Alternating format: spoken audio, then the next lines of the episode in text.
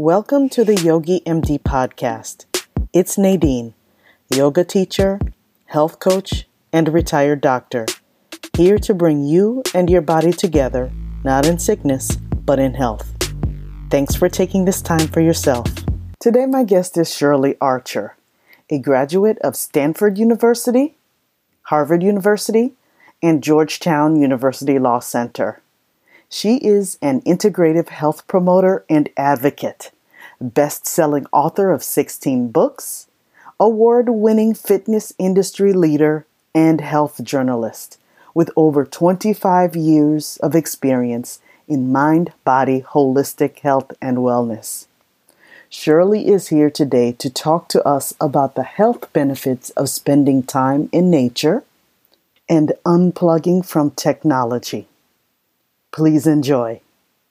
Shirley, thank you so very much for being here with us today. I am thrilled to talk about this very pertinent subject of mindfulness and nature and taking breaks from technology with you today. So, I'd like to ask you this How have your life experiences made you the avid health advocate and expert that you are today? What, what makes you uniquely suited to do your work? It's really a journey and it's a continuing to unfold journey. I actually started out my career as an attorney and I worked on Wall Street. And I had uh, always been a high achiever. Not that there's anything wrong with that, but I, because some people think, oh, you know, but I'm, I'm, I'm a type A person in the most positive of senses. And I really want to challenge myself and do the best that I can at whatever I do. And at that time, working on Wall Street was held out as sort of the the peak, the summit, you know, the Mount Everest, the hardest uh, job that one could have. So I decided I would tackle that. And when I got there, and I I speak often with younger people at at in college about this and in graduate school.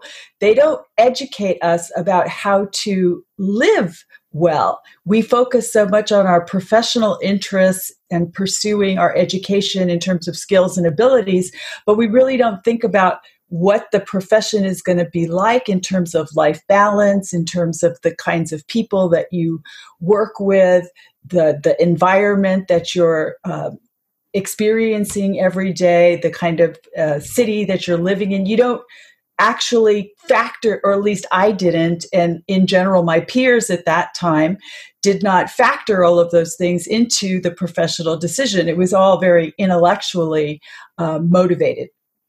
So I found myself way back when in the 1980s working night and day and uh, for people that whose values I also did not share. But because the demands of the work were so extreme, I really did not even have time to contemplate alternatives to my job. And what ultimately happened is that I was diagnosed with chronic fatigue syndrome as a result of becoming sick. And I had been passively waiting for the doctor to prescribe something from the pad to make me well. Mm, mm-hmm. And I realized that I was being very passive and I was somehow expecting a cure. And when I was told, oh, well, we have decided that you have this chronic fatigue syndrome and there's nothing we can do for you, maybe you'll never feel better. I was shocked. And then I realized uh, it's on me. I need to create my health. And that was a huge wake up call. I went to Stanford University as an undergraduate and had the great pleasure of meeting a doctor named Jack Farquhar, who was the founder of the Preventive Medical Research Center at mm, Stanford. And okay. he was a pioneer in preventive medicine. And in the 1950s was already connecting the dots between diet and exercise and heart disease. And this was unheard of back then. They didn't believe those things were connected. Believe it or not, they didn't think back then that exercise had a relationship to good health. In fact, they thought that exercising too hard caused a heart attack.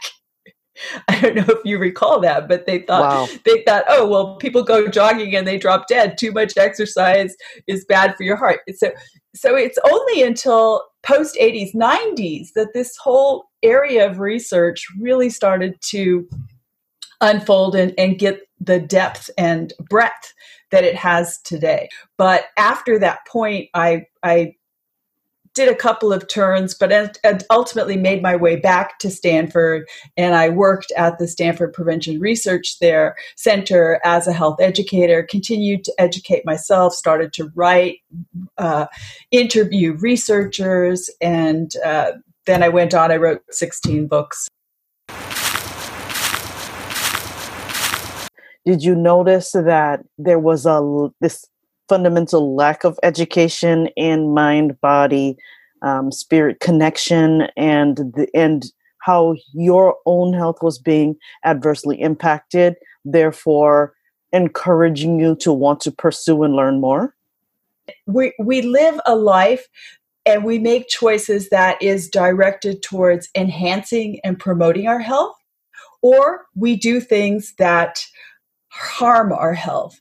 Very few things are in the are in the neutral zone. I mean, of course, there are some activities that are neutral, but for the most part, our choices either enhance or harm our health. So my uh, mission or passion mm-hmm.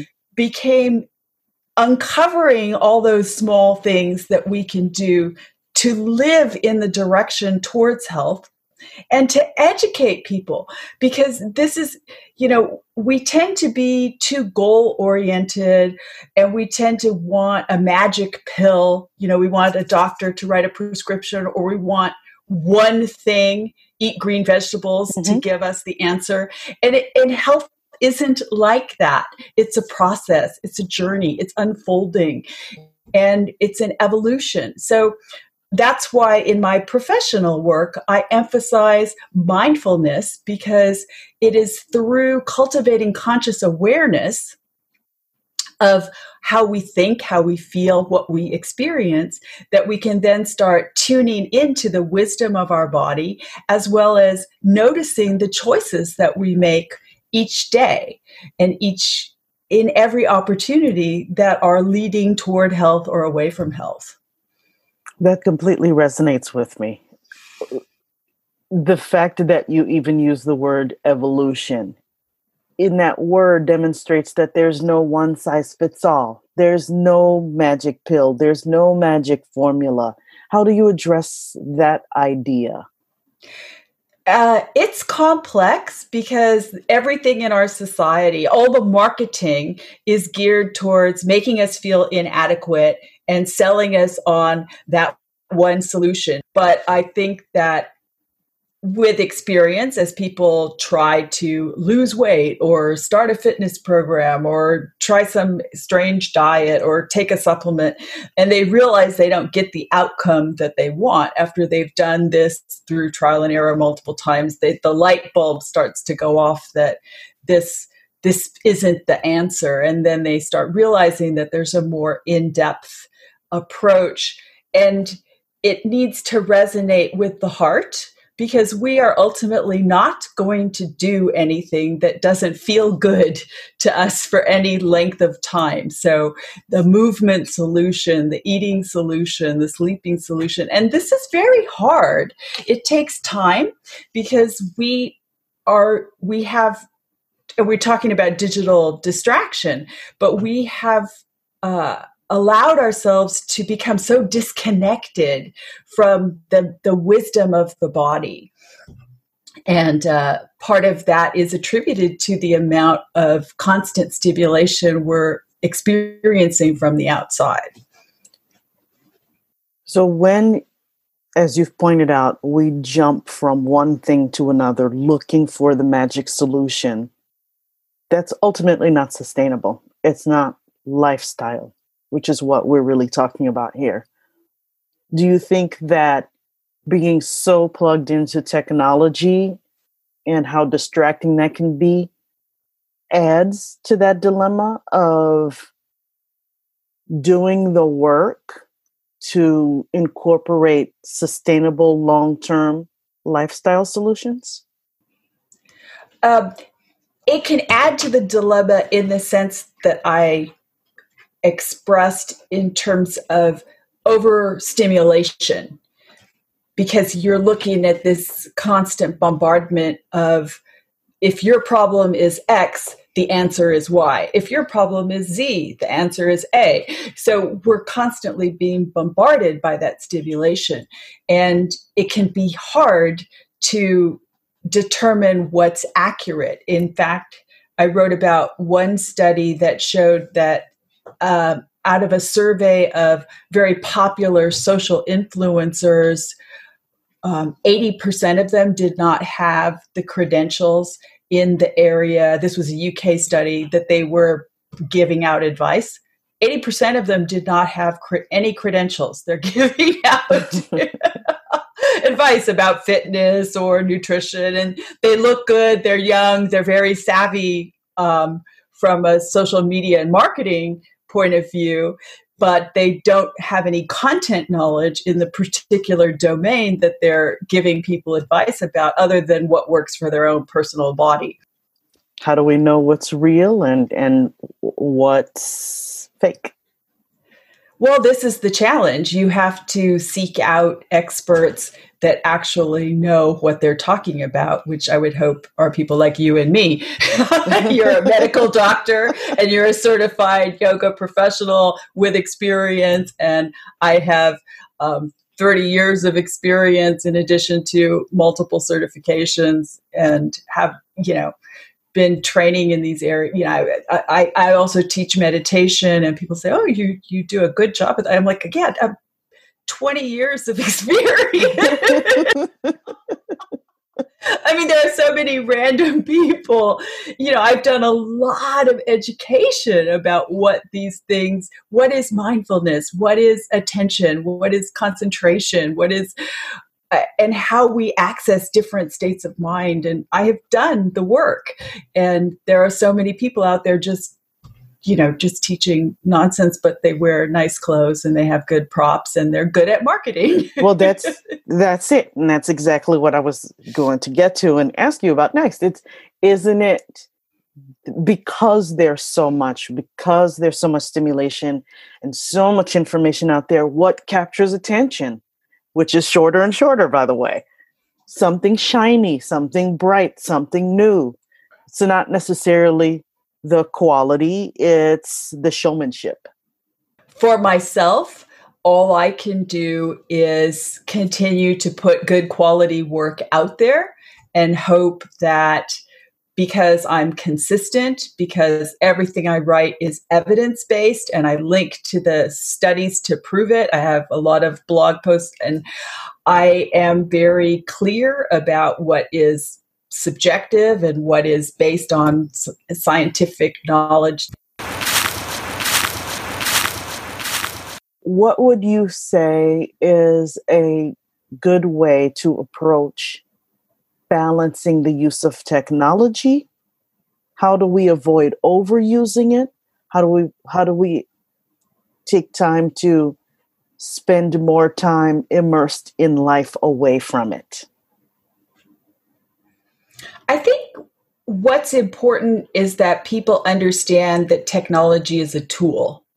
And as it's it's as a tool, we must use it for whatever purpose that we choose to a- accomplish and not become a victim of the tool so that we are instead being uh, controlled by notifications and alerts and messages and, and, we can no longer function because we're being interrupted every five seconds so I highly recommend this idea of a digital detox, and that can be as little as an hour break to a week or a weekend. You know when you've lost your ability to to manage or function.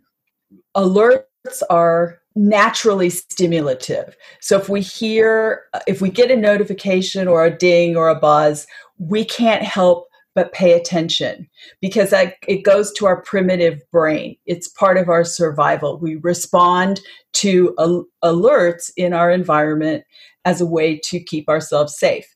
So, your first line of uh, defense or offense um, should be is to control notifications. Do not allow yourself to be at the beck and call of every notification uh, determine what's necessary and, and truly essential for you to receive a message that you've got some information. I mean, is it really critical that you get an alert every single time you receive an email? Probably not. but you need to go through that process. Um, I forget the name at the moment, but there's a gentleman who's um, a an advocate for how to control technology, and he suggests taking all your apps off of your phone 100% and live without them uh, for a period of time, and then introduce them one by one only when you've consciously made the decision that I need this to function. So that you don't use anything other than what you actually need. And then I would suggest you do the same thing with alerts. You only get alert like if you're if you have an aging mother and you're worried that she might have an accident or a health emergency and you want then put her on a priority notification you have a partner priority notification a child you know those people you want to hear from them when they want to contact you but everyone else get to it when you get to it the way you stated that it sounds like addiction two things. It sounds like addiction um, recovery or therapy. And it also sounds like when a person is trying to figure out what their what food is causing an allergy in their diet, you take this detox remove a certain number of things. Well, they don't tell you to remove everything at once, then you can't tell, but one thing at a time and see how you do. But this is very interesting this approach of taking away non essential applications on your phone or on your laptop and then seeing how you live. What, and it's funny because when you were saying that, I almost I'll be honest, I felt a little bit of resistance. Like, well, no, I need to make sure I have my, I check my emails or uh, I'm on LinkedIn or, or whatever. Why do you think we're so plugged in? It also goes back to neuroscience um, because, I mean, all of this could be established via what we know about how the brain works. But social proof, social um, liking, that makes us feel good when people like us or people comment on anything we do in social media, that immediately makes us feel good about ourselves. That's affirming, that's validating. And so that can become addictive. I think once you know these things, you can have more conscious awareness around them. And and the thing is, all the people who design this technology design it to be addictive Mm. because they want it to be sticky. And now that we have artificial intelligence, it's even more challenging because your computer, for example, can track every your browser can track where you go, or even your your own computer can notice what you do more than uh, mm-hmm. than not, and then it can push information to you or ads or what have you based on your past behavior. And and it therefore it can hook you more easily because it knows now oh you really like this. I'm going to put it in front of you. So just having an awareness that that's happening can help you control it. Having an awareness that we're actually the product and we're not the user. Mm-hmm, mm-hmm. but and then br- bringing yourself back into control because you need to manage it. I mean, technology is an incredible tool. It has power and gives us opportunities. I mean, look, we're connecting in a in a really intimate way across the planet. I mean, how exciting is that? So it's it has tremendous potential for good, but it is simply a tool and, and we have to pay attention to how it affects our mind and how it affects our behavior. Why is being so plugged into technology when it's done as you say in a very passive way or too much out of balance? How does that harm our health? And why is it important to spend time in nature? Why is that the antidote? Sure. Um, it harms our health because it disrupts our attention. So if you're constantly getting interrupted um, it's going to distract you and that uh, makes it more difficult to concentrate which is different from attention. Attention is paying attention. Concentrating is holding your attention for a length of time on something. So if you are constantly losing your attention because you're being distracted so frequently it can be hard to have the ability to concentrate over time you become unable to concentrate. And multitasking is actually a myth. We don't yeah we don't multitask. We task shift. So we take our attentional resources and we focus on one thing and then we move them to another. And that requires mental energy. And mental energy is a resource just like physical energy. We work out and we get tired we're done Mm-hmm. Our brain also experiences fatigue. So if we're constantly shifting our attention from one thing to another and then trying to concentrate and then getting interrupted, our brain gets tired. And interestingly, what happens in the research shows that when people are used to this kind of constant stimulation and interruption, when it's taken away, the first thing they experience is anxiety and then there's boredom because we are losing the ability to have interest actively. We've become passive and so accustomed to, to stimulation from the outside that we're unable to engage ourselves from within. So, and they see that in children, they also see that in adults. So, we have anxiety and then we have boredom. And then people also become, um, they lose the ability to have a deep quality of sleep because they're they're anxious because they're being interrupted all the time. And then that's independent from the impact of the light from the screen that also disrupts our our natural biorhythms. So what are the long-term complications of maintaining this type of lifestyle of always being distracted? And let me tell you when i first heard as a fellow type A that multitasking, especially as a woman, we take pride in that. Uh, was not a thing that we're really just shifting our attention. That hurt my feelings. but with time and and with thinking about it and increasing my awareness about it, I did learn that yeah, it's I'm not.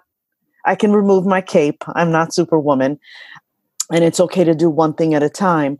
So then, how would always being stimulated, which is impacting my health in terms of increasing anxiety and diminishing my sleep and diminishing my ability to focus.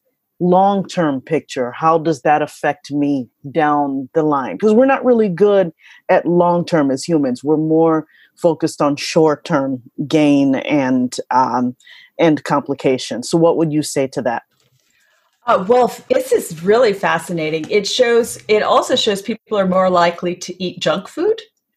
Uh, we lose uh, because our brain gets tired. Okay, so that interferes with our goal achievement because instead of sticking to a deeper, more strongly felt commitment to achieve a goal that takes uh, time over time, mm-hmm. we just do what's easiest when we're stressed, uh, we uh, lean into habit. We lean into what's most easy and requires the least amount of attentional resources. So, if we're trying to accomplish a new health behavior, like I want to exercise more, I want to eat healthier foods, if we're stressed because our, we're so anxious from being interrupted all the time and we're not getting sleep and we can't focus, we're never going to make that choice to exercise instead or eat the right food. We're going to eat what's in front of us and we're going to just do the same old thing when it came to exercise simply because it's easier. And that's how the brain works. Like I said, this all is so interesting once you get into the neuroscience. And this is adaptive.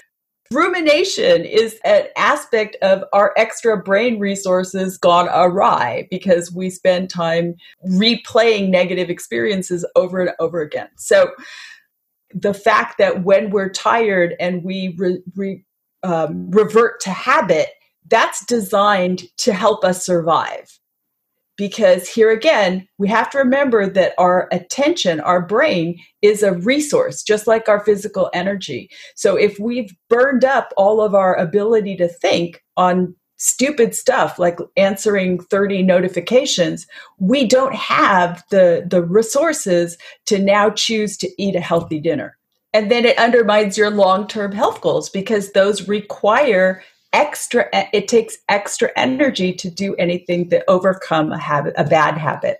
Willpower is a resource like you say just like everything else and we are better off making certain difficult decisions when we're most energetic not when you're depleted not at the end of the day or, or when you're feeling cognitively depleted. What is it about nature that's so healthy for us nature is our natural habitat. It's only in very recent history that we are living so divorced from the outside. Studies indicate that people in North America and, and in Western Europe, they're spending 90% of their time indoors. This is not how human beings are designed to live we even have a symbiotic relationship with the sun where we need to get a little bit of vitamin D from the actual light uh, in order to preserve it in our body. And we breathe air um, in relationship to the trees and the plants.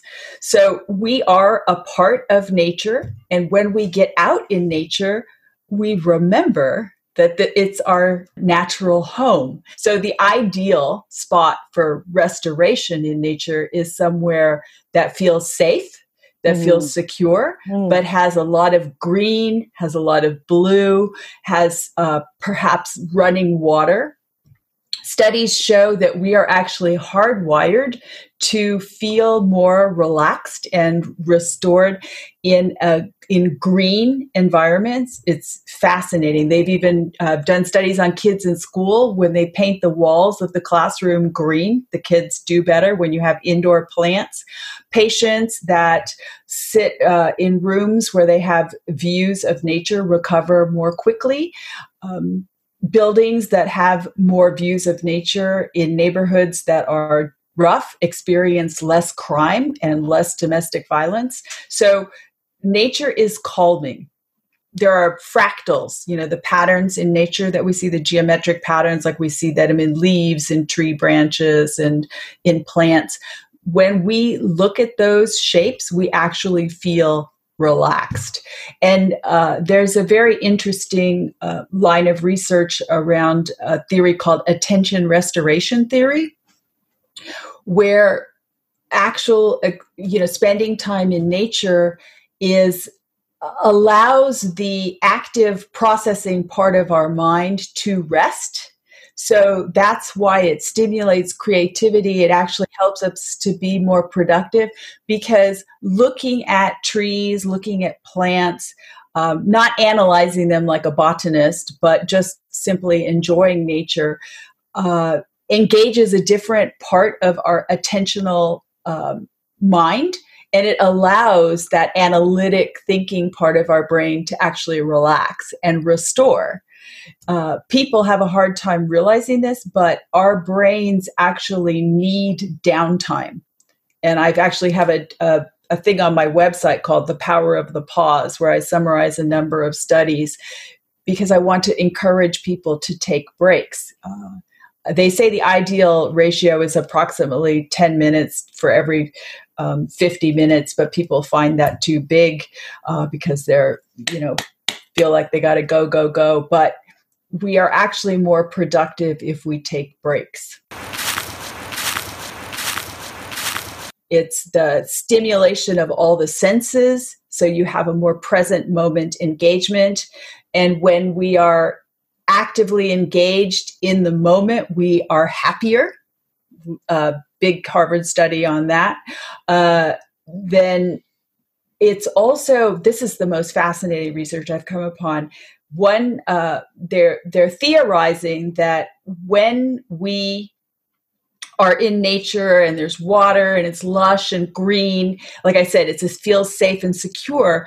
Instinctually, we feel safe and we feel like we have plenty, and it actually uh, dampens our drive to do to go out and get those resources.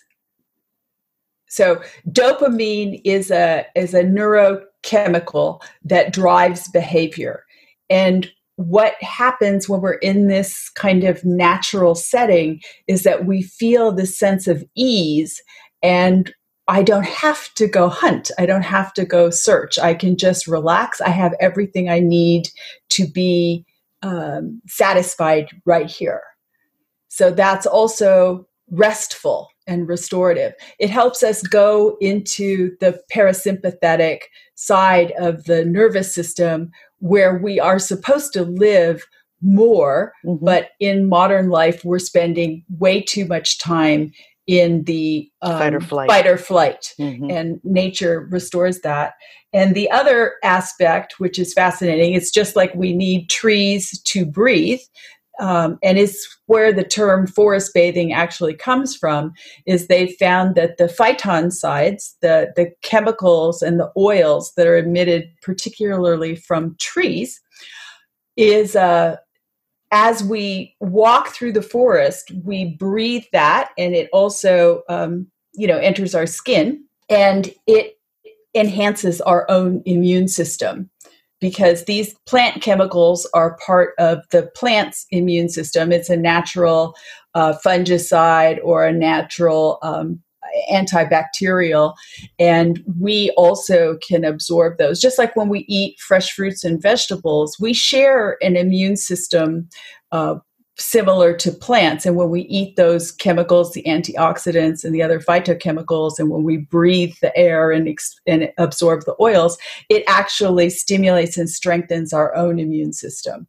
So, in an era of COVID 19, where your best defense is a strong immune system, walking in nature is is one of um, the great things you can do because you're getting physical activity, present moment awareness, and a little bath of uh, positive uh, chemicals.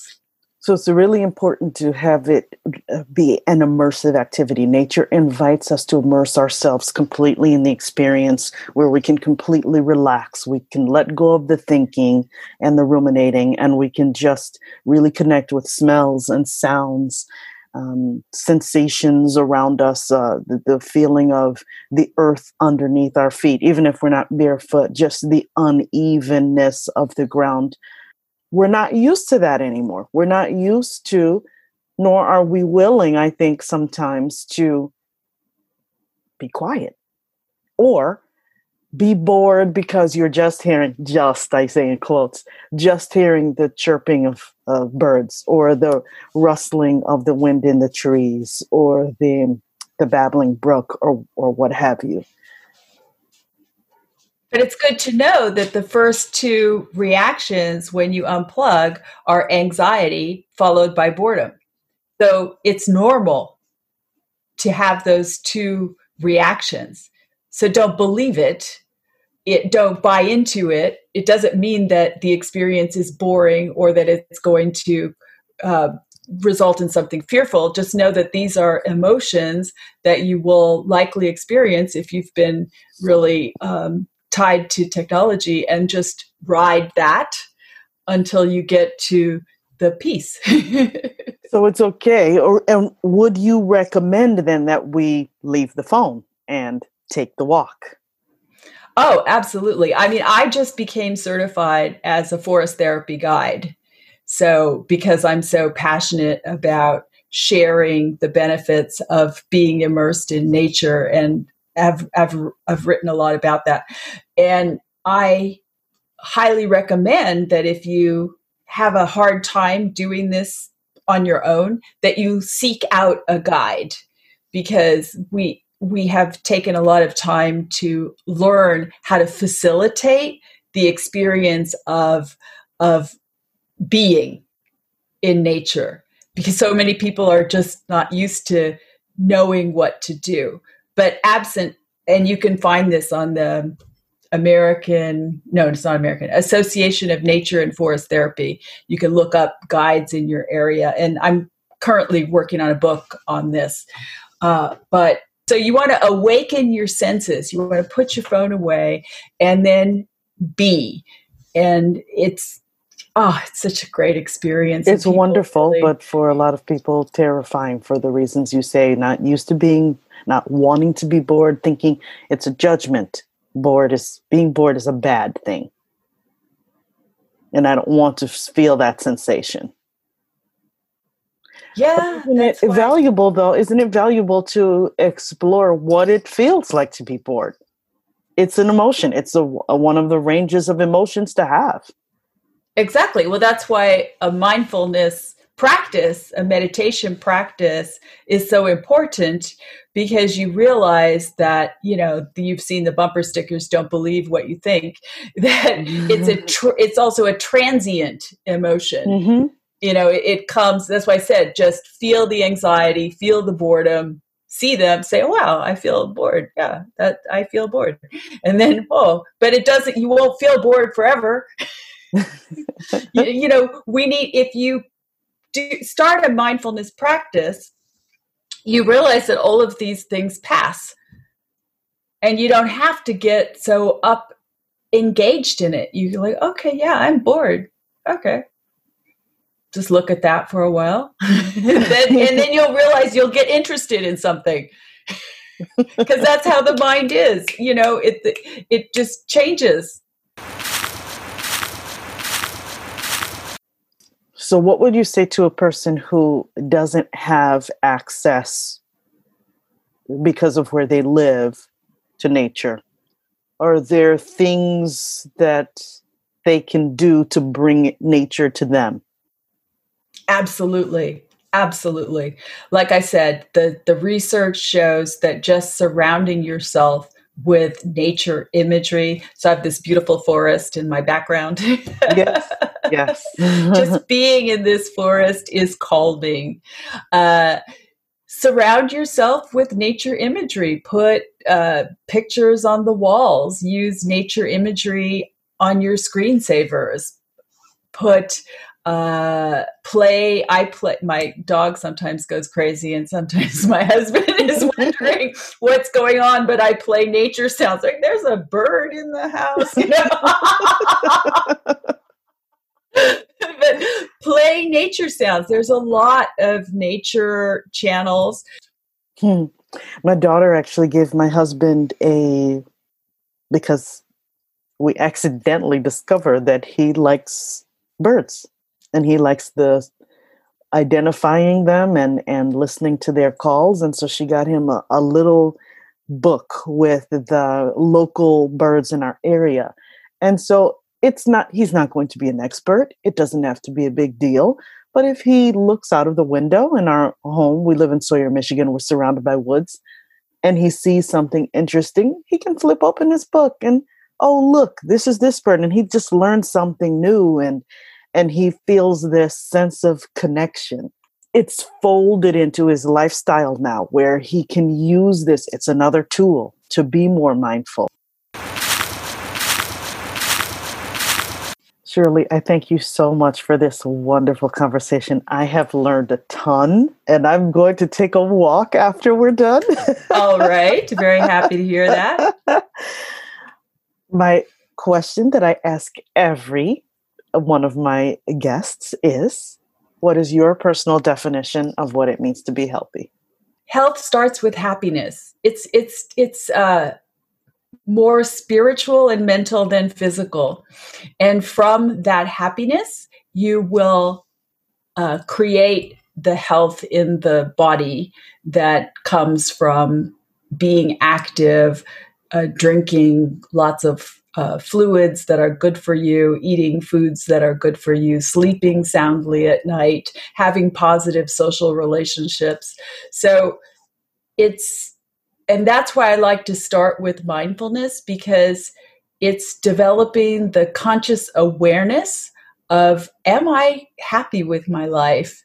And and and learning what makes you happy and then bringing more of that into your life so that you are now moving in a direction towards a happier healthier fuller more pleasurable life because happiness is also a pleasure. And it's organic. There's a ton of research out there about how happy people choose healthier behaviors and then you make more friends and it becomes uh, self-supporting.